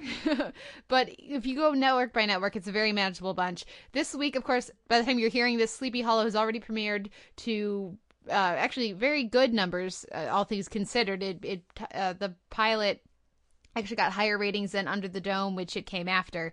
I, I believe, or before. I don't know. It came, higher ratings than Under the Dome, which was their big uh, summer hit, the big summer hit this year. On Tuesday this week, or as you're hearing this, or probably after you're hearing this, or before you're hearing this, that is, Dads in Brooklyn Nine Nine premiered on Fox. Next week, what do we have coming at everybody? Uh, next week, we're going to be seeing Mom on CBS. That's Allison Janney, Mm. Anna Faris. Sounds like it should be great, but apparently isn't. Uh, as well as uh, The Blacklist on NBC with James Spader as the bad guy who hunts bad guys. Uh, Dylan McDermott's hostage drama, inventively titled Hostages on uh, CBS. Also, Toni Collette is in there, apparently a short run. Uh, something called Marvel's Agents of S.H.I.E.L.D. Don't really know anything about that on ABC. Uh, the Goldbergs, also on ABC, 80s set family sitcom. Trophy Wife with uh, Malin Akerman and Bradley Whitford and more over on ABC. Uh, Lucky Seven, which is a drama about lottery winners and one lottery loser over on ABC. Uh, also on ABC is a show that I know you're very fond of called Back in the Game, uh, as well as The Crazy Ones with Robin Williams, James Wolk, Sarah Michelle Gellar, and at least in the pilot, Kelly Clarkson for some reason. And uh, then Michael J. Fox has his Michael J. Fox show. Yeah, so the Fox shows are all coming back this week. The uh, the ABC shows are all coming back next week, and most of the NBC and and CBS shows as well. There, but several episodes are doing like double length ones. So the week after, we are still getting some new fall premieres from those networks as well. On that Monday, that's the thirtieth. Well, for, actually, I should say on Sunday we're gonna have 29th, which is the TV apocalypse. It's eleven shows are returning. Um, the new shows that night are Betrayal on on ABC, and then Masters of Sex on Showtime, and Hello Ladies on HBO. But the rest of that week we have We Are Men Monday that Monday on CBS, and then Wednesday the October 10th. October 2nd, Super Fun Night on ABC with Rebel Wilson playing an American, not an Australian, and then Ironside on NBC. That's that Wednesday as well. And then that Thursday, we have The Millers on CBS, Welcome to the Family, and Sean Saves the World on NBC. And the first of the CW debuts, which is the originals, which is actually going to be airing on Tuesdays, but they're premiering it with The Vampire Diaries before having it launch its own night. So then, uh, Okay. yeah, the, the, all the the CW premieres are, are happening at the beginning of October. So that's you know they're they're kind of waiting a little bit longer before they kick those things off. Do you want to walk our fabulous listeners through the rest of the new shows? Sure. CW has their, of course, their remake of the Tomorrow People, which I'm sure everyone is very excited for. And speaking of things that are derivative of other things, we also have Once Upon a Time in Wonderland, which is, of course, the Wonderland set spinoff of Once Upon a Time. Those are both October 9th, October 10th, that time frame. Again, the invention levels just off the chart. Uh, then next up on CW uh, the following week from the 13th to 19th is Reign, also on the CW, a historical drama about Mary Queen of Scots, sexy Nostradamus, mysticism. It sounds insane and probably terrible, uh, although neither of us have seen it, so we are definitely passing prejudgment. Uh, then on NBC a little bit later, uh, the following week, Dracula, their sexy Dracula show. and then uh, a little later than that, Almost Human over in November. Human Cop, Robot Cop, will they get along? Yes, probably eventually uh, from some fringe people. And then even later than that on BBC America, Atlantis, which is set in Atlantis. Okay, so now we're gonna go kind of through the all the comedies and all the dramas. Do we want to start with the dramas so we can do Masters of Sex, or do we want to cleanse the palate with the dramas and end with Masters of Sex? So comedy or drama first? Oh well, we we've just mentioned it, so we may as well start with with the dramas and talk about Masters of Sex, for which the pilot is online thanks to Showtime. They like pimping their their new series, so God bless them. Uh, and I'm gonna be I'm really really pleased that this is actually good because a everyone has been saying it's good, and b I'm gonna be writing about the first season, and I can already like within five minutes of this starting, I was just yes. I'm going to have such fun writing about this. It didn't even take me five minutes because I just I really like that opening. So just the the version of that song they chose to use for this pilot to, in the opening moments. I was just sort of felt at at at home and at ease and then the actors showed up and they didn't ruin that and, they, and then they were actually really great and the story got very interesting and and so it just sort of kind of you know snowballed into i kept kind of waiting for this to turn take a turn into pilotiness and it didn't. It stayed really good all the way through. Yeah, it, it you know it, it's like anything else that has some like I think it's got some things it can improve on, but most of those problems weren't piloty problems, which is excellent. which is excellent. So definitely, the, by far the best of the pilots, specifically dramas, but really just in general this year. it Uh, was also funnier than I assume most of the comedies are. yes, uh, Masters of Sex on Showtime, uh, premiering on the TV Apocalypse September 29th. Um, let's see the other dramas we have to talk about. Let's see. Uh, Sleepy Hollow already premiered, uh, like we mentioned. It got pretty solid ratings, and the non- the fun thing about Sleep- the Sleepy Hollow pilot is that it is just kind of cuckoo bananas. It's not it's not Charlie Jade crazy. It's not the Archie Holler crazy, but for a you know quasi serial, quasi procedural, supernatural kind of drama with a cop lead, and this is Ichabod Crane, but he's completely does not resemble the actual literary Ichabod Crane. Waking up and there's the Horseman of the Apocalypse. So like the head, headless horseman is a hor- horseman of the apocalypse, and it's like they have to prevent the end times over the course of seven years of of turmoil and strife or whatever you know, it's very piloty, but they, they go for a platonic central relationship, which I really appreciate. And if it steers into the crazy and, and the the uh, the campy, I think this could be a lot of fun. It could also just kind of collapse like a flan in a cupboard uh, after a couple weeks, but it's a solid pilot. It's one of the better drama pilots, all things considered, and uh, I had fun with it. So, d- do you think you're going to check it out? Oh yeah, I'll probably check out at least the pilot, and then if if it if if my sensibilities align, I'll, I may keep watching. Yeah, and uh, we should say, of course, that's on Fox. It's pretty much the only new Fox uh, drama pilot. As you said earlier, Almost Human is coming later in November, but uh, we'll we'll talk more about that when it when it gets closer. But if you listen to our Comic Con discussion, you know my thoughts of that because they did screen that pilot at uh, at Comic Con. Sleepy Hollow is going to be up against uh, Beauty and the Beast and Dancing with the Stars and The Voice, so I don't think it should be too hard for them to find somewhat of of an audience that'll stick with them. But uh, I don't know. We'll, we'll see. The other drama pilots we have what the Blacklist. Yes. James Spader is a uh, like one of the FBI's most wanted, and he turns himself in and makes a deal where he's going to help them catch like the hundred baddest bad guys who ever were bad, and that he has information on uh, in in in exchange for limited freedoms, and he will only work with this one agent. I wonder why he's chosen her because she's his daughter. That's the only thing that makes sense, but they don't. I mean, it's the most obvious thing ever, but they're kind of playing it as a mystery. We'll see what happens. Does does she not know that she's his daughter? No, she, she knows that she's somebody else's daughter, so that's why it's a mystery. Only it just I don't, you, if you watch it, you'll you'll pick up on that really quickly. It seems very puzzling. At the Television Critics Association press tour, the critics were asking, "So she's his daughter, right? Why are you guys hedging?" And the the producers continued to hedge, so maybe it's not that, but anyways uh this one is also more promising we're kind of going from best to worst this it, it's it's procedural it's very procedurally it's very piloty but james spader's just so fun in a campy role and they really they play up the arch nature of that character so of the flawed procedurals it's definitely the the highlight and uh i had fun with it Yeah, I, I I haven't seen it yet. I don't think I'm terribly excited for it. I'm I I don't need more procedurals in my life, but you know, I'm sure you're right. I'm sure it's on the entertaining end of of such such things. Um, next up for the dramas, oh man, okay, so we have Hostages, we have Betrayal, we have Ironside, The Tomorrow People. Um, I guess I should say Once Upon a Time in Wonderland. I've only seen the first half of it.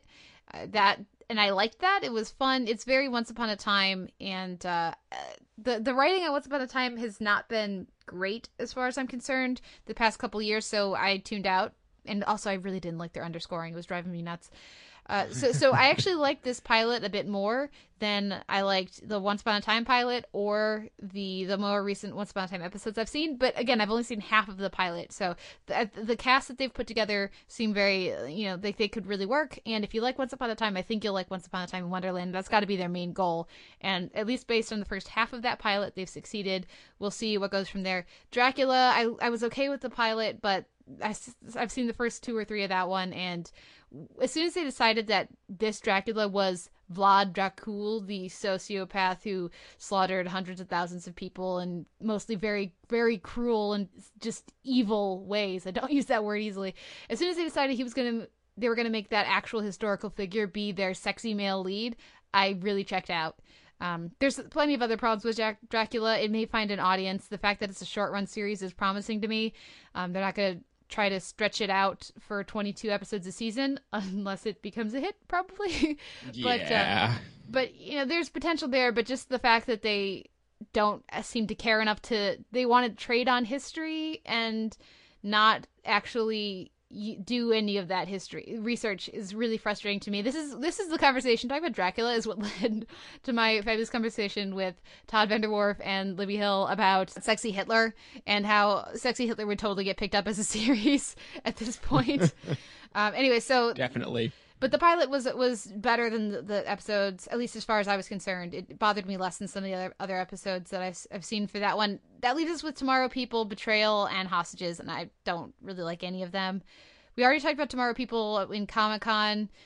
Twenty seven year olds playing sixteen year olds. I don't get it, uh, and it may it may very much find an audience paired with Arrow. I think that's a very smart, you know, programming choice. I think it's paired with Arrow but uh, it's it's not a Kate it's not a Kate show.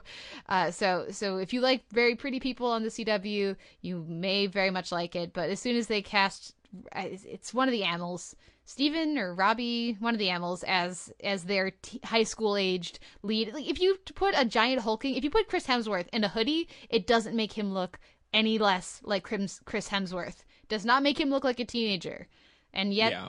that's like the costuming choice of uh, uh, de rigueur right now for way too old people trying to pass as high school. Um, anyways, tomorrow people's there hostages. Just this is not a TV show. This is a mini series. This is a movie. You know, maybe a two part mini series. But Toni Collette plays a doctor who is going to perform surgery on the president, and so Dylan McDermott and his peeps uh, take her family hostage. And the trouble with that is where the episode ends does not make sense. This is not a long term story, and yet they're trying to make it into like a 10 or 13 episode season when there's enough background to fill maybe two hours. So, uh, as, as soon as I'm trying to not spoil this, but as soon as her, Toni Collette's actions at the end of the pilot do not prompt Dylan McDermott to do the correct thing, I completely checked out and um, I I have no interest in this. And there's also really whiny teen characters, uh, tweens. Ooh. Yeah, there's a, a a male and a female teenager in that house, and they're both like the worst versions of of, of TV teens. And uh, we were discussing this earlier.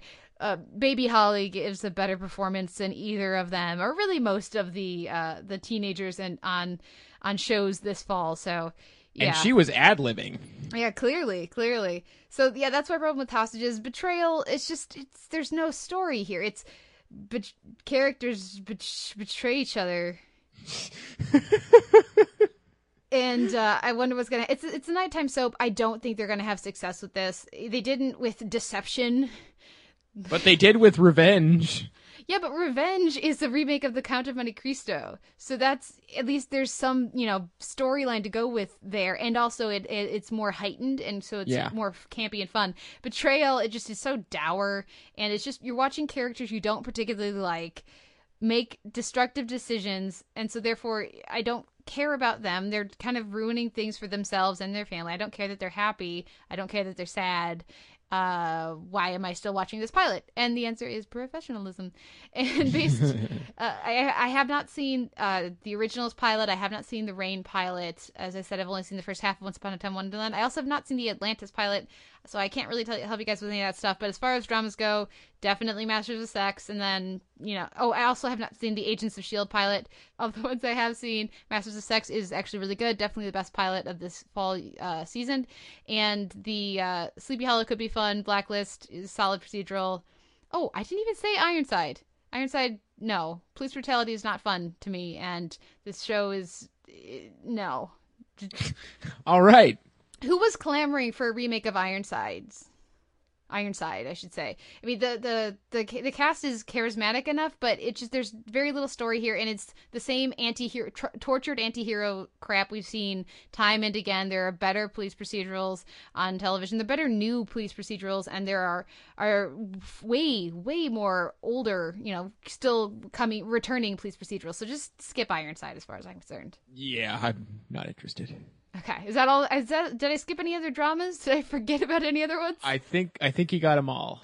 Okay, let's switch over to the comedies. Do you want to take through some of the different story, you know, the plot synopses here? You know, so that that way I'm not talking all the time. Yeah, sure. Uh, well, we have of course Brooklyn Nine Nine, which has Andy Samberg and Andrew, uh, Andre Braugher, sort of a precinct slash cop comedy. Chelsea Peretti's in there too. Uh, then we have uh, Joe Lo Truglio. and Joe Lo yes uh, always notable. Uh, then uh, we already mentioned Moms, which has uh, Anna Faris as the daughter of Allison Janney, who is a former drug addict, or possibly still a drug addict. I'm not sure. I haven't gotten to that one yet. Uh, the Gold the Goldbergs is sort of a Wonder Yearsy '80s set family sitcom that's on ABC. Uh, Trophy Wife has Malin Akerman as Bradley Whitford's third wife. the Crazy Ones has Sarah Michelle Gellar as a humorless ad agency Hotshot working with Robin Williams and James Wolk. Uh, the Michael J. Fox show has, of course, Michael J. Fox as a newscaster with Parkinson's going back to work. What else am I missing here? Uh, Hello Ladies on HBO, which is the following week, uh, has that's Stephen Merchant's uh, take on TV rom com. Uh, you'll know him, of course, as Ricky Gervais's cohort. Uh, super, We Are Men, and I, I love your description of this. Features Tony Shalhoub, Kal Penn, and Jerry O'Connell as men and that's it. Uh, Super Fun Night has Rebel Wilson as being not Australian, which is all I think it's ever going to be known for. Uh, the Millers has Margot Martindale and Will Arnett and Beau Bridges and Mary Elizabeth Ellis, aka the waitress, and apparently manages to waste all of their time. Uh, Welcome to the Family has Mary McCormack and Mike O'Malley, who have a teen daughter who gets knocked up, etc., etc. Uh, Sean Saves the World with Sean Hayes as the gay dad of a teen daughter who's newly single parenting. I think that's it. Okay. Oh, yeah. I just love that you just skipped over two of the worst, which are dads on Fox. Oh yeah, I'm right. I just ignored that. and also back in the game. Uh, that that just that, that that feels like an appropriate choice. But let's start with the highlights as as far as these things go. As we've talked about before, comedy pilots are notoriously difficult, and there are many fantastic comedies that have terrible pilots. Parks and Rec comes to mind for me. Any come to mind for you? Well, I mean, U.S. Office also kind of useless Mhm. general beginning. Uh, oh, some people in common there. Yeah. Uh, try to think of others. I mean, Thirty Rock, I didn't like the pilot. Uh, Seinfeld took a whole year to kind of figure itself out. It, it's common for, especially ensemble comedies or comedies that aren't uh, as as focused on one specific voice, like something like Louis or some you know some more uh, individually specific uh, comedic voices. It, it's common for comedies to take a while to find their feet. So a, a show having a terrible comedy pilot does not necessarily mean the show won't be good. Uh, but sometimes there are other indicators, and we'll get to dads later. First, let's start with Brooklyn Nine Nine and Trophy Wife. Those are the two of the the two strongest comedy pilots for me this year, um, by actually quite a bit of a margin. The Brooklyn Nine Nine starts this uh, tonight as we're recording, but uh, you know, and, and as of when this goes up, probably by the time you're hearing this, you've already seen it. But it has Andy Samberg and Andre Braugher, like you said. It has a really strong ensemble cast. It's set in a precinct, which could be fun. But really, this comes from some of the guys behind Parks and Rec, and there's this group dynamic that that seems really really well defined. All the various people in the in the precinct, they feel like actual characters. They feel like actual people who have lives, uh, you know, when they're off screen, which is something that most of these pilots and most comedy pilots don't necessarily manage to capture. The cast is very deep. They, I can see a lot of potential for like mixing and matching up different pairings for comedic value. But really, this all comes down to Andre Braugher as the the no nonsense new police captain who has to deal with uh, Andy Samberg being his Andy Sambergist. Sambergist? I don't know exactly how you say that. But what I love about this performance is that there is, it is incredibly understated, but there is always a sense of humor underneath the performance. It's very layered, and uh, oftentimes they these you know uh, the captain who's reining in the the wild card police officer tends to just be kind of dour or just you know not particularly entertaining and you're always watching the the broad the big you know cop hero and you're not really watching the performance of the the police captain. And that is not the case here. I love that that Braugher does have a, his character does have a real sense of humor uh even if it's just in a reaction shot. He, there's like he, Andre Braugher never really smiles in this pilot but you get the sense that he's smiling inside. Is that big enough?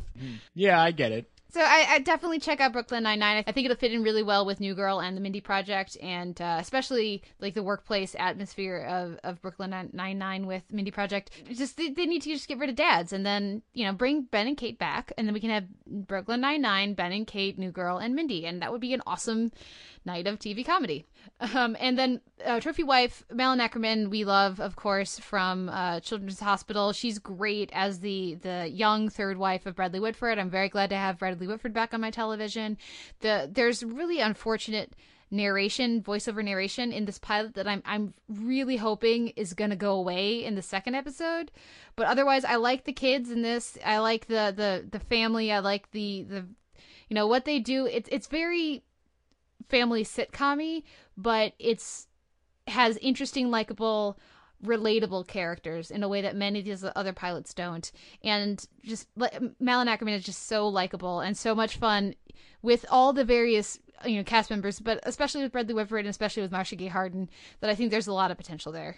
Yeah, I Malin Akerman is great. I would really like to see her in a good full length comedy. I mean, she's only ever on Children's Hospital, and only then some of the time, and only then is she some of the time part of the focus. Uh, I, I, especially loved uh, every time that she got to play the actress on the show as opposed to the character. I thought that was really where she got to shine. Mm-hmm. Uh, and so hopefully there'll, there'll, be more of that. I like Bradley Whitford. I would really like a not crappy sitcom, please. Pretty please. Um, and are you going to check out Brooklyn Nine Nine? Or are you going to oh, skip that one? I'll definitely watch that. Come on, Mike Schur, Andy Samberg, and uh, Andre Braugher, yeah, definitely. um, the next, the next most promising is like those two, and then quite a bit of a gap, and then I'll, I'll give it next to the Crazy Ones, which is on CBS and has Robin Williams being again much like much like Andy Samberg. As as Andy Samberg as Andy Samberg is being in Brooklyn Nine Nine, Robin Williams is being even more Robin Williamsy uh, in the Crazy Ones. It, he is the father. His daughter is Sarah Michelle Gellar. They they run an ad agency. The dad founded it, and now the, and the daughter is now rising up and assuming an, an equal partnership with him the the trouble with it, with this pilot, it also has James Wolk. It has a number of other familiar faces that I very much enjoy, but they're they're taking Sarah Michelle Gellar and instead of letting her do comedy, uh, let, letting her be funny the way that she often was to great success on Buffy, they're making her the sort of the humorless like harpy shrew like she's filling the shrewish wife role in this show as the daughter, and uh, to, so that they can let Robin Williams be zany, but he's so heightened and broad, and we've all heard all of these voices before, so his comedy isn't really working for me at least. It's just really kind of grating, and and her self seriousness and just she's just a complete wet blanket. If they would switch those two and let Williams be more dramatic and nuanced and let Gellar actually have fun and you know, get some humor to play, I think it could be really good. There's a few moments of drama or like relationship stuff between the two of them th- that are quieter scenes that I think work very well. And James Wolk is just a joy to watch, having fun in this. Uh, so we'll see where it goes, but I think there's potential there if if they don't go if they don't try to to make it fit in with Big Bang Theory and the other Thursday comedies, if they don't try to make it really broad, I think this actually could be a really promising character based sh- show. I would really like James Wolk to be on something successful, uh, but I'm kind of not happy that it, if it's going to be this. Yeah, we'll we'll see. I think he will get a lot more eyes on him with this. People who haven't been watching Mad Men and certainly didn't watch Lone Star are more likely to find he's really he really shines in the pilot. He's one of the highlights of the pilot, so I think that may help him find more of a, of, you know an audience base. Let's see next. Let's go to kind of harmless but not good, uh, and that's going to be uh, I guess what Sean saves the world, Michael J. Fox show uh, the Goldbergs. There seems to be this level of praise for the Michael J. Fox show that I am not getting, other than the fact that we all like Michael J. Fox, and as anyone who listened to our ridiculously long spotlight knows, we love Betsy Brandt. There's a likable cast here, but there again, there's this. I've seen the first three for this one, and there's there's all of this talking directly to camera, but not but it's always really serious and dramatic talking to camera and it's if they would just cu- cut out all of that meta commentary and just let it be the family interacting it would be way more successful. But this just feels very familiar. It feels uh tired and they're not really exploring. It's like they're they're hitting the most basic topics you could hit on on a family sitcom instead of really going somewhere unique or or interesting. The obviously Michael J. Fox, his his character has Parkinson's, and so there's some verisimilitude there, and and there's some really interesting elements to that relationship that feel very specific because of Michael J. Fox's experiences. But it's it's surrounded by this really cliched and seen it before family comedy, and I just I hate the voiceover straight to camera thing. I was hoping that was going to go away after the pilot, and it didn't in this case. So fine. Check it out if you like these this, this cast. I'm glad Betsy Brandt is getting a paycheck, um, and as well as many of the other people in this cast that I really enjoy. But I don't think it's particularly good. That makes me sad because yeah, the people involved are just ah so promising, and Michael J. Fox has had such a great track record of of appearing in stuff in the last four or five years. Like actually, yeah. kind of amazing. Yeah. And yeah, map. Yeah, also very sitcom is Sean Saves the World, which is uh, paired with the Michael J. Fox show on NBC. Uh, I, I like this pilot a lot more than other people did, I, but I like the first version of the pilot better than the second version. They recast Lindsay Slim with Megan Hilty, and when they did that recasting of that best friend role, they decided they changed the character quite a bit, and so now she's like they met at his wedding, and she was a caterer, but now she works for his selling stuff online firm and there's no explanation for why she was a caterer and now she does this instead.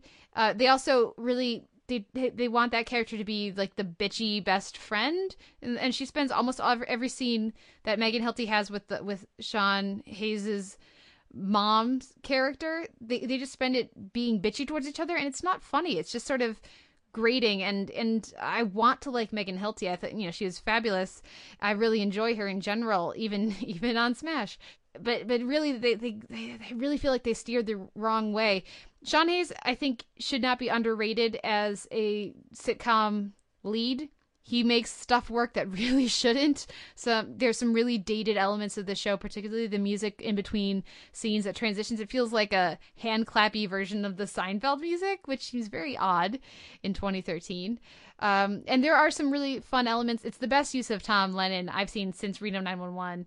And uh, I loved his scenes in there. And I'm so glad to have Echo Kellum back on my TV. But I, I really, I was hopeful after the pilot. After the second pilot, I'm less certain. And after the other two episodes, unless they steer away from Broad, I don't know if this one's going to work for me. My interest level could not be lower, I don't think, except for some stuff that's coming up in a second. Yeah, Goldberg's. It's not funny. We've seen all of this before. The fact that it's set in the '80s does not help me. And uh, I like the cast. Again, this is. A, I feel like I'm repeating myself a lot. There's a lot of casts here where I like, especially maybe one or two people, or even just the entire cast, and they're wasted. And that's kind of the case in the Goldbergs. It's very broad. I don't really care for it. Same thing for uh, for. Oh God, I guess let's go to Mom next. Mom just takes this potentially fascinating premise of a addict, neglectful mother who whose daughter is is struggling with sobriety as an alcoholic. Both of them are are now sober and struggling to stay sober. And the the the the eldest generation is Allison Janney. The next generation is Anna Faris. Both women that I really respect and enjoy the work of. And then Anna Faris has a couple of kids. The trouble is that they can't decide whether they are going to take the the the trauma of growing up with an addict parent uh, seriously and for each generation, you know, because the mom Anna Faris was also drunk for the past like 10 or 15 years raising her children as well. So there there's a lot of really interesting things they could do, but instead half the time they want you to to disconnect from the reality and the pain of that situation so you can have really broad and relatable straightforward comedy and then the other half of the time they want you to take it seriously so that they can get heart heartfelt moments out of it and it's really unfortunate because I like that cast. I think there's a really interesting story there but it doesn't seem like they're interested in telling that darker and more nuanced story. Yeah, uh, as soon as I saw Anna Faris and Allison Janney, I was like, yes. And then every other thing I've heard about it since has just been depressing. Yeah, we'll we'll see if they can get it figured out. Uh, for for let's see, I guess what's left? Super. Oh, Hello Ladies, I guess on HBO. Haven't seen any of this. Uh, the people who have started out very optimistic and then watched three or four episodes and are now now no longer. So we'll see how that does. But I, I haven't really seen it. Um, super fun night. Take you take a really funny person and then you give her a really unfunny character. The three central f- characters in this, these three best friends, are some of the least real. They make the geeks on Big Bang Theory seem like realistic, honest, honest portrayals of what nerdy people are like. When you see the the what they've come up with for Super Fun Night, these women have never existed, and it's really they make them incredibly pathetic, but don't manage to make them likable, relatable, or funny enough to make the show really work. And then you add in some unfortunate humor, air quotes, on top of that. But it still it still manages to be less trouble troublesome than back in the game, which stars Maggie Lawson, who I'm sure will be back on Psych for the last season, uh, as the daughter of a somewhat alcoholic, but they don't want to use drop the A bomb uh, minor league ball player uh, James Caan, and it, it, turns into a bad news bears kind of thing, but. It just it's really it's the kind of show where the middle school son uh, has a bully and guess what the dad of the bully is the bully for the the mom, the Maggie Lawson character. He's a dick and his name is Dick. And I wonder if he's going to turn into a love interest before the end. Huh. So it's just like, it's really cliched and kind of terrible. And everybody involved should just go back to doing other things instead. And that same thing is true of dads, which is as bad as everybody's saying. It's not as offensive as everybody is saying because it's not good enough to be offensive. Right, yeah. You, you, you need a level of investment to be offended. Yeah, and it's just it's they they do manage that like i said in my review there's a level of inventiveness to managing to fit in ageism sexism and misogyny into one sentence which they managed to do a couple times.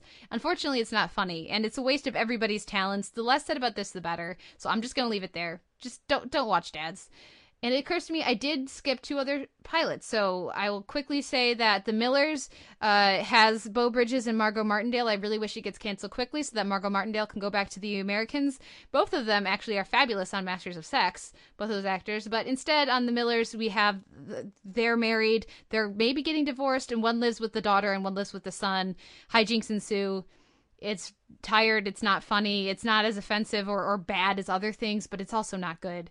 Welcome to the family. You have two high schoolers they graduate the they're they're secretly dating the boy is latino and he's the valedictorian. The girl skated through high school just barely just barely graduated and um, she's she's very white and blonde and uh, and she winds up pregnant so they decide they're going to get married because it's true love and then there's a culture clash as the families come together.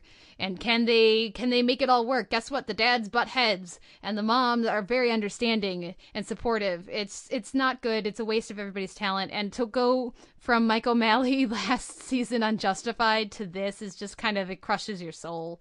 And I have to imagine, like, with, with, with people like Margot Martindale, Mike O'Malley, it has to be depressing for them too, right? Like, hey, they're buying a house. It's true, but still, though.